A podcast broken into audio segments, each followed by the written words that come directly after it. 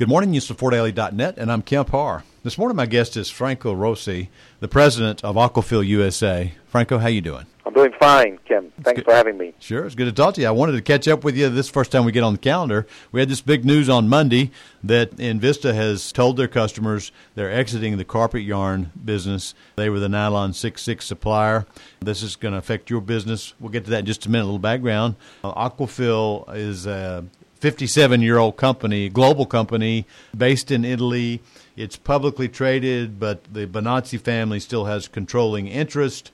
And you being the president of Aquafil USA, you have a factory in Cartersville.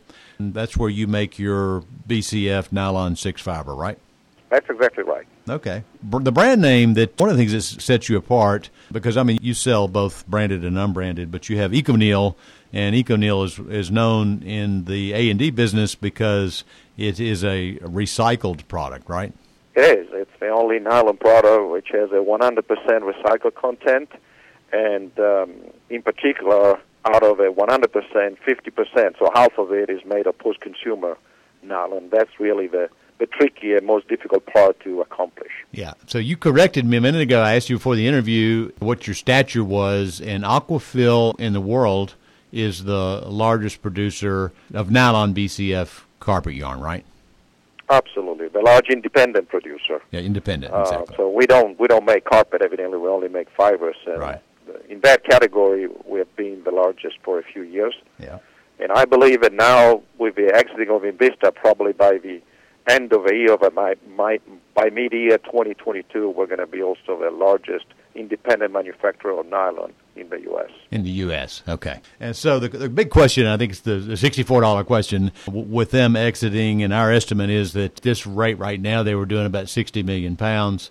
Uh, with them exiting and, and just going to make chip, you know, starting in July, do you have enough capacity to satisfy the demand for nylon carpet yarn?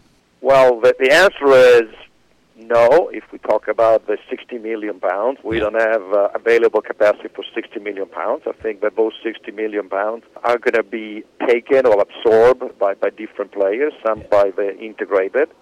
We definitely are well positioned to take a good portion of it, not only because of we have capacity here in Cartersville, but mm-hmm. uh, we're adding capacity uh, by the end of the year. And in order to uh, supply the transition, we're going to use our assets in Europe and supplement our local production with uh, yarn coming from overseas, okay. even if it comes at a very high cost right now. Yeah. Okay. So you have capacity in Europe that you can funnel in this direction, and that makes sense because you also have factories in Asia. But when that comes over here, it comes over at a tariffed amount, right?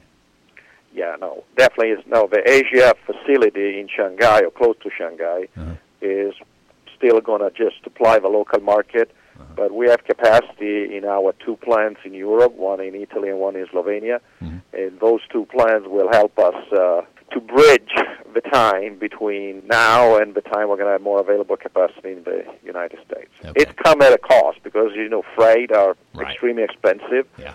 And there are some duties, not as high as from the Far East, but there are duties to be paid on yarn, like uh-huh. 8% duty. Okay. One of the things that's happened in this solution dyed nylon business in the last, I don't know how long it's been, you can tell me probably, is this cationic dyeing process kind of changes the equation a little bit about the performance of nylon 6. Tell us a little bit about that if you would.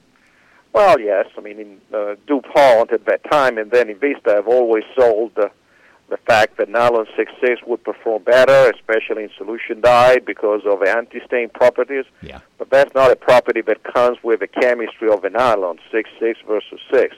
That property comes with uh, dye sites, if they are cationic or anionic. Uh-huh. And so Aquafil is by far the largest manufacturer worldwide of nylon 6 cationic. Uh-huh. And so all of our premium brand yarn is made on the cationic base. Yeah and the property is actually the stain resistance of it. Okay. Of the nylon, of the resin itself, and consequently of the fiber and of the carpet. So that's the real differentiator. Uh, other than that, you know, it's all marketing. All right. So we listed in the story we ran on Monday the list of Invista's primary customers, and uh, I'm sure you've been busy recently working with them on helping them kind of satisfy their needs as they look for a different supplier, right? Yeah, and uh, honestly, that did not start Monday with your article or Friday with your article. I mean, we saw that coming, and yeah. this story has been developing for five years, and uh-huh. I would say it's a very well executed plan that they had in mind for five years, and now they're coming to the end. Yeah. And yes, of course, we are now talking with all the major carpet mills. Some uh-huh. of them are still kind of sold into the nylon 66 story. Uh, maybe their sales forces like to sell that story. I consider that a differentiator. Yeah. But uh, the vast majority of the carpet mills are very open to nylon 6. Yeah. Okay. don't consider that uh, a minor product. All right. So one other thing I'd like to talk to you about before we run out of time is this whole. We, we mentioned at the beginning about ECONYL and about the fact that it was a, a, recycled nylon product, and you know you have to be able to find a supply of used nylon, and so you've invested heavily, uh, especially I think because of the EPR legislation in California, you've kind of centered some of those investments over there to begin with. But you have, I know, just recently in LA, uh, opened a new collection site. So now, tell, tell us real quick what what do, what do you have going on to make sure that Slovenia gets enough used nylon to be able to produce ECONYL? I mean, ECONYL is a very successful program and, and project. Uh-huh. So the appetite of our Slovenian friends and, and, and sister company is getting larger and larger.